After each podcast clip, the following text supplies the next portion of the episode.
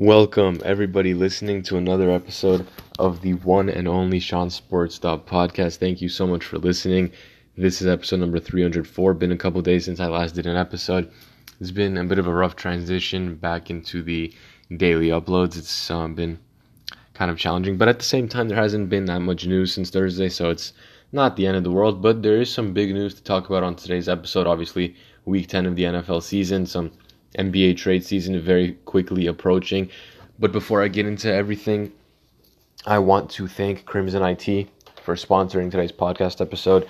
If you or, or someone you know has a small or medium sized company that is looking for managed IT services, go to their website at crimsonit.com. Check out what they have to offer. See if you're interested. If you are, um, let them know that you found their their service from my podcast, and you'll get a huge discount up to fifty percent off if you if you guys enjoy the show, feel free to leave any kind of review on iTunes and um, yeah, check it out on Spotify. Check out my, my website at seansportstop.com for access to all episodes to see which famous athletes I've interviewed and the my blog as well. Follow me, boy62. And with that said, guys, let's get right into it. Starting with some college sports. The Ivy League canceled all winter sports for the 2020 21 season due to the coronavirus pandemic, the conference announced on Thursday evening. League presidents held their vote earlier this week and began informing member schools on Thursday, according to CBS Sports. The conference counts men's and women's basketball, men's and women's ice hockey, men's and women's squash. I didn't know squash was a Division One sport. Men's and women's swimming and diving, wrestling, and men's and women's indoor track and field among its winter sports impacted. Spring sports have been postponed through at least the end of February 2021, and fall sports previously postponed until winter will not be played. The Ivy League was the first conference to postpone fall sports. Now it becomes the first to do so for winter sports, with um, with the Ivy League Council of Presidents announcing a unanimous decision. So absolutely no doubt. The council is made up of representatives from Brown University, Columbia University, Cornell University, Dartmouth College, Harvard University, University of Pennsylvania, Princeton University, and Yale University. As a as a current collegiate athlete myself, I'll be playing college tennis um, this year, and it's a spring sport, and we will have a season which I am eternally grateful for. It's uh, it's honestly really awesome. Ideally, it would have started. We would be practicing right now, having fall practices but obviously because of COVID, that is not the case. Um, practices will now likely start in January with with matches starting in March. Whereas if everything was normal, you know the practices would be right now and the matches would start in January. So with that said, I am transitioning now to the NBA. There was a huge report. I, am pretty sure I covered this on a previous episode about Victor Oladipo openly not wanting to play in Indiana. Literally, t- apparently telling you know, uh, allegedly, I should say, telling, um, telling opponents, you know, people that he plays against, that he like asking Knicks players, asking um, just other opponents if he can come play with them, and apparently this was in front of his Pacers teammates, so that's just not something you do. It's extremely messed up on so many levels, but he addressed the rumors about his future and he reaffirmed his commitment to the organization, saying, quote, I know there have been people saying that I've asked players to trade for me. That's just not true, period. I love my teammates. I cherish the state of Indiana, and I'm focused on leading this franchise to a title. Um, it was also written that Oladipo and new Pacers head coach Nate Bjorkgren have, quote, had positive dialogue in recent weeks. However, the two time All Star is unlikely to sign a long term extension this offseason because he can earn more by waiting until next summer. And that's not something you can hold against him. That's something that he would probably do regardless of the situation. The 28 year old has one more year left on his contract before becoming an unrestricted free agent. In recent weeks, it looked like he wanted to, to um, you know, kind of expedite his departure from Indiana, not unlike Paul George in 2017. Jared Weiss of The Athletic reported in September that Oladipo was, quote, looking to move on this offseason, and he, it was reported that the Milwaukee Bucks were among the teams interested in a possible trade, but that multiple suitors wanted to see him in action before making a move because he's been injured, obviously. Or, yeah. And yeah, I mean, him and Milwaukee would be interesting, him and Giannis, but I would assume that Milwaukee would have to give up a good chunk of their depth to bring Oladipo to Milwaukee, or they could wait a little bit and try to sign him outright. But who knows if Giannis would still be around? That's the question. And um, yeah, it seems like Oladipo, you know, is committed. I mean, we, as as far as what we can believe, we need to believe him because what was being reported was simply just that. It was a report. There were no players that came out, no coaches, no. There was no real credible kind of. there's no evidence as to him asking to be traded to other players' teams. But now he came out and said he hasn't. So that's all we have on this. And I'm inclined to believe him because, like I said, there's no evidence. Switching gears now to baseball, the Miami Marlins announced on Friday that on Friday that they have hired Kim. Kim, just we're just gonna go with Kim because her she's a Asian woman and her last name is NG, and I'm just not sure how to pronounce that.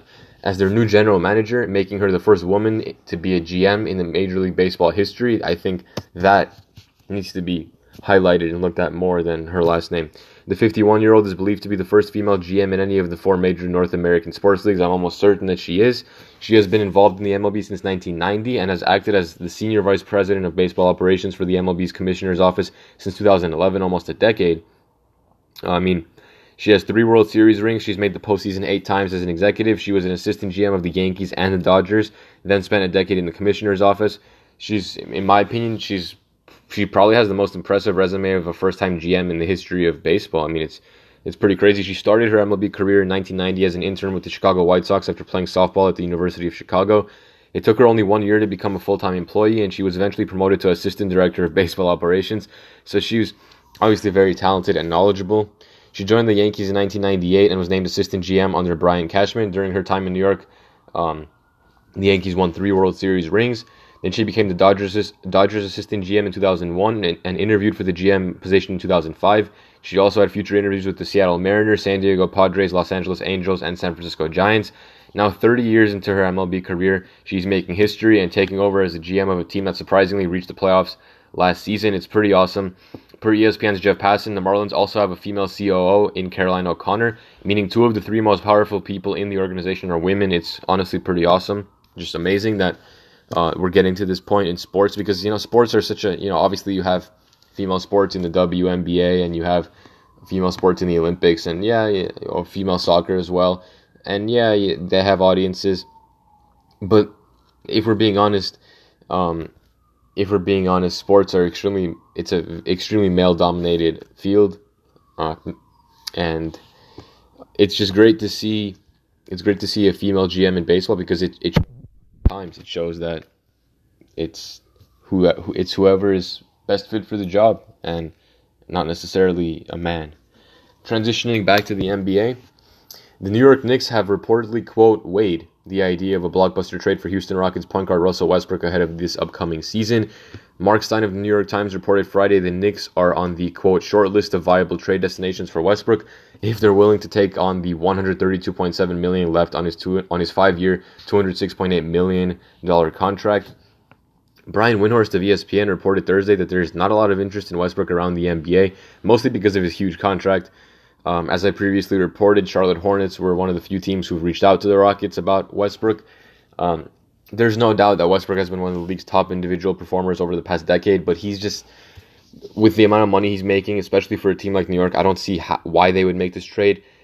Maybe he could carry them to a playoff spot in the East, but the East is getting pretty stacked as well, and I'll get into a little bit of a little that a little bit more later.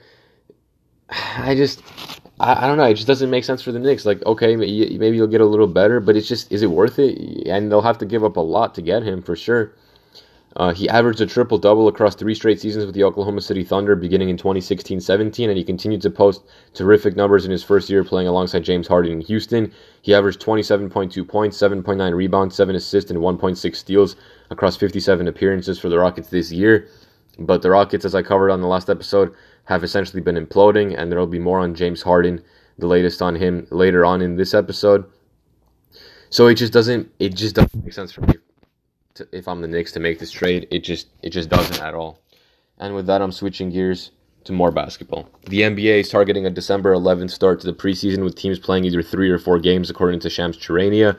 Clubs can reportedly request which amount of games they prefer, but each team must host at least one home game before the season starts on December 22nd.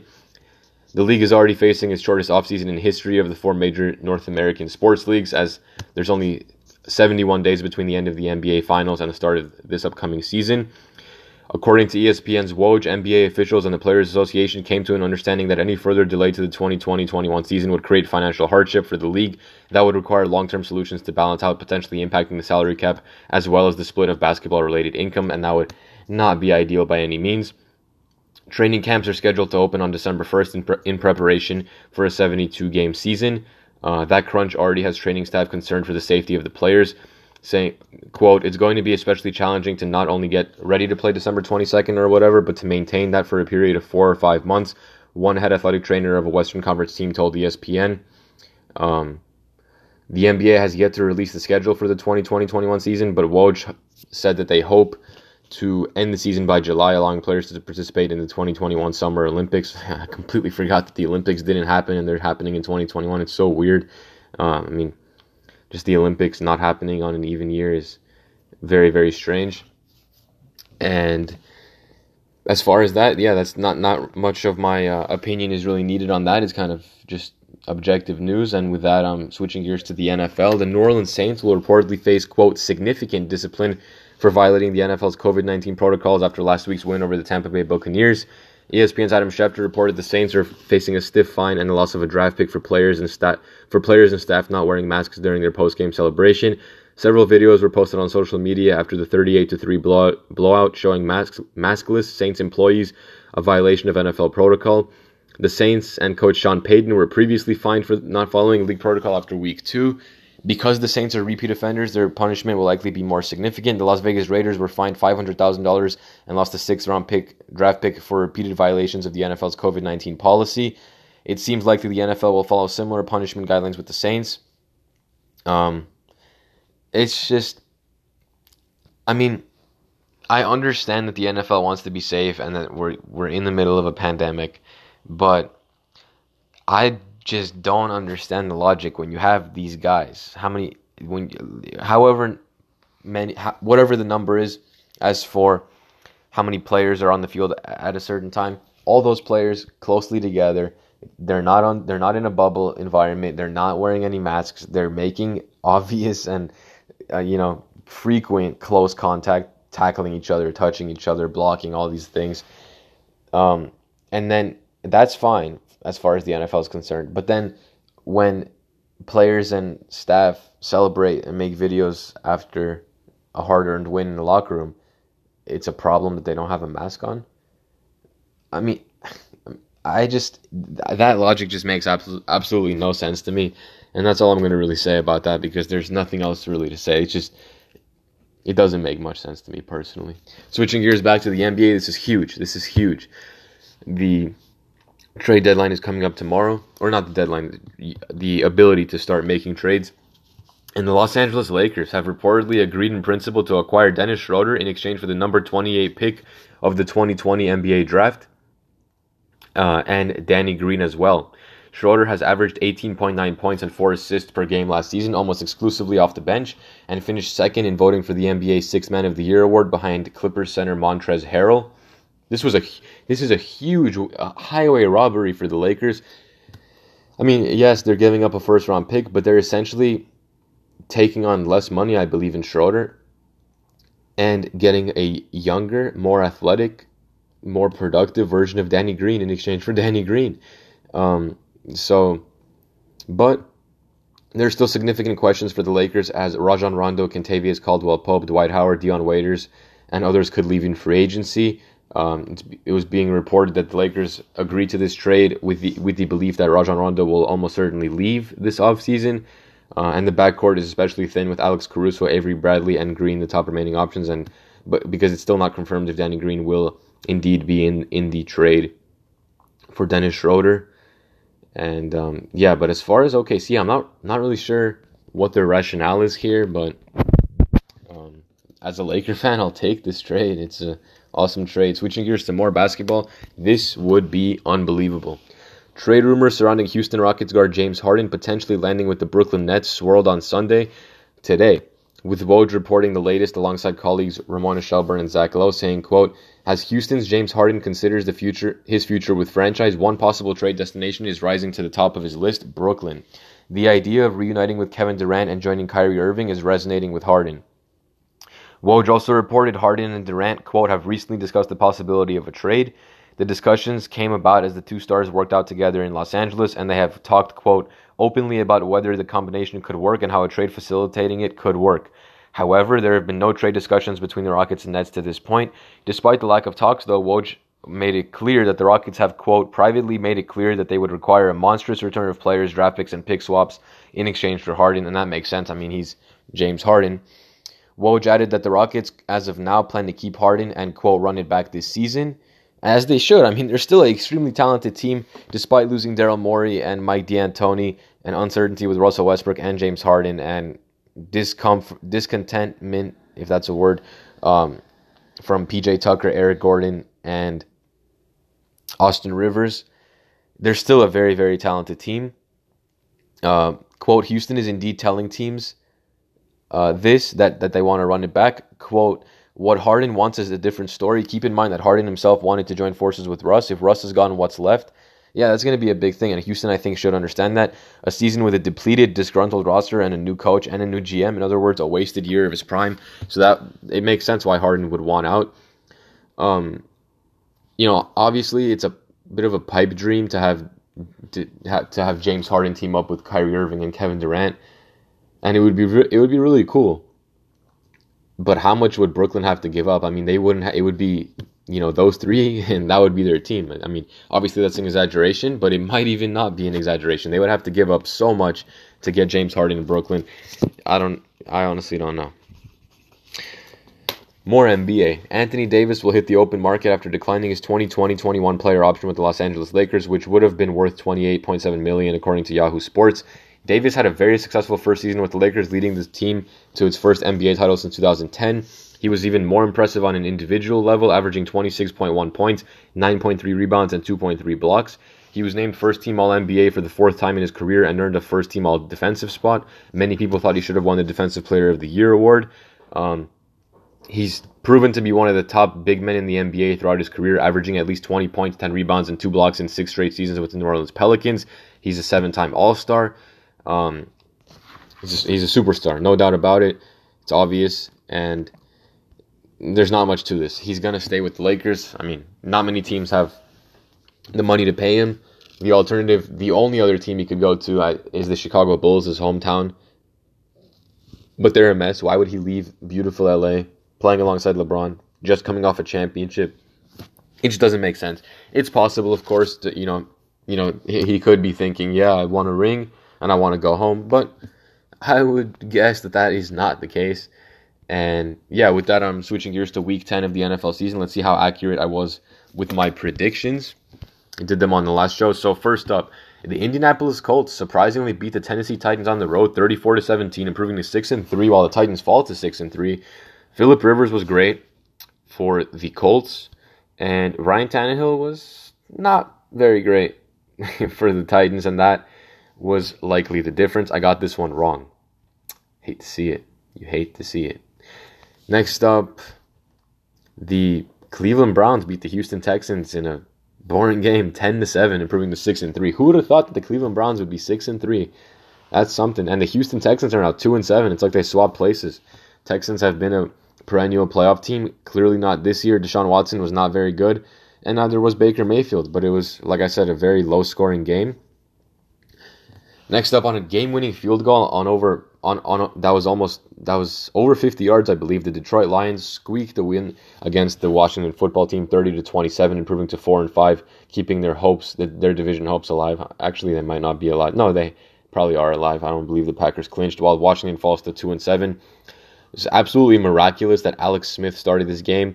He threw for 390 yards with 38 completions and 55 pass attempts, but no touchdowns. Despite this, Washington put up 27 points, three rushing touchdowns, and the rest were field goals. For the Lions, Matthew Stafford was sensational, almost 300 yards, three touchdowns, no picks. Next up, the Tampa Bay Buccaneers beat the Carolina Panthers in a shootout, 46 to 23. The Bucks are now seven and three, while the Panthers are three and seven. Tom Brady was amazing, 28 of 39, 341 yards, three touchdowns, no interceptions. Ronald Jones, what a game! 23 carries, 192 yards, averaged over 8 yards a carry, including a 98 yard rushing touchdown. It was sensational. Tom Brady rushed for a touchdown. For the Panthers, Teddy Bridgewater was just not good enough. that's that's all there is to it. Next up, the New York Giants celebrated like they won the Super Bowl. they beat the Philadelphia Eagles 27 to 17 to improve to 3 and 7 while the Eagles fell to 3 5 and 1. The Giants could still win the dumpster fire NFC East. Carson Wentz was not very good and Daniel Jones was a lot better rushing for a touchdown. So the NFC East is a dumpster fire, no doubt about it. Then the Green Bay Packers squeaked out a win against the Jacksonville Jaguars 24 to 20 improving to 7 and 2 while the Jags fall to 1 and 8. I don't even know the Jaguars quarterback. I guess Gardner Minshew was injured. Aaron Rodgers was was good for sure. That was that would have been a huge upset. Then in an unbelievable game today, the Arizona Cardinals won against the Buffalo Bills 32 to 30, walking it off on a Hail Mary touchdown catch by DeAndre Hopkins. Uh, for the Cardinals, Kyler Murray, 22 of 32, 245 yards, a touchdown and a pick, but he rushed for two touchdowns as well, averaging five and a half yards a rush. Josh Allen was not great. He was 32 of 49, 284 yards, two touchdowns, and two interceptions. Uh, could have been better for sure. In yet another game that the Los Angeles Chargers lose by eight points or less, they lost to the Miami Dolphins 29 to 21 on the road. Despite looking like a very good team, the Chargers fall to two and seven, while the Dolphins have won their third straight game to improve to six and three. Justin Herbert was good, and so was Tua Tagovailoa, the two rookie quarterbacks. Uh, both play very well. Then the Las Vegas Raiders took care of business at home against the Denver Broncos 37 to 12. The Raiders improved to 6 and 3 while the Broncos fall to 3 and 6. Drew Lock had a horrible game, 23 of 47, 257 yards, a touchdown and four interceptions. Just horrible from Drew Lock. And for the Raiders, Derek Carr didn't have a very good game, 154 yards, no touchdowns, no picks, but Josh Jacobs and Booker each rushed for two touchdowns for the Raiders. Then and I haven't been keeping track of. So let's see. Titans, I got wrong. Detroit, I got correct. Giants, I got correct. Buffalo, I got wrong. Las Vegas, I got correct. Um, let's see. The Rams, I predicted the Rams over the Seahawks. The Rams took care of business, twenty three to sixteen, improved to six and three, while the Seahawks fall to six and three. So these two teams are now tied at the top of the NFC West. Russell Wilson did not have a good game at all. 22 of 37, 248 yards, no passing touchdowns, and two interceptions. Jared Goff 27 of 37, 302 yards, no touchdowns, no interceptions. But Malcolm Brown rushed for two touchdowns. And yeah, it was a huge win for the Rams. Next up, the Pittsburgh Steelers are still the only undefeated team in the NFL, now at 9 0, taking care of business against the Cincinnati Bengals 36 to 10. The Bengals are now 2 6 and 1, while, like I said, the Steelers are 9 0. Joe Burrow had a decent game. Ben Roethlisberger had a sensational game 27 to 46, 333 yards, four touchdowns, no interceptions. Got that one right. Then the New Orleans Saints beat the injury plagued San Francisco 49ers 27 to 13 at home to improve to 7 and 2, while the Niners fall to 4 and 6. The Niners had a great start, but it um yeah, they, they just have so many injuries they can't. So I got that one right. Then in a surpriser, the New England Patriots in primetime beat the Baltimore Ravens at home 23 to 17 to improve to 4 and 5 and keep their playoff hopes alive while the Ravens fall to 6 and 3. Lamar Jackson had, de- had a decent game. Cam Newton had a decent game. So huge win for the Patriots. And tomorrow night, the Monday Night Football matchup: the Minnesota Vikings three and five at the Chicago Bears five and four in an NFC North matchup. And yeah, thank you guys so much for listening. That's all I have for this episode of Sean Sports Stop, and I'll see you guys on the next one.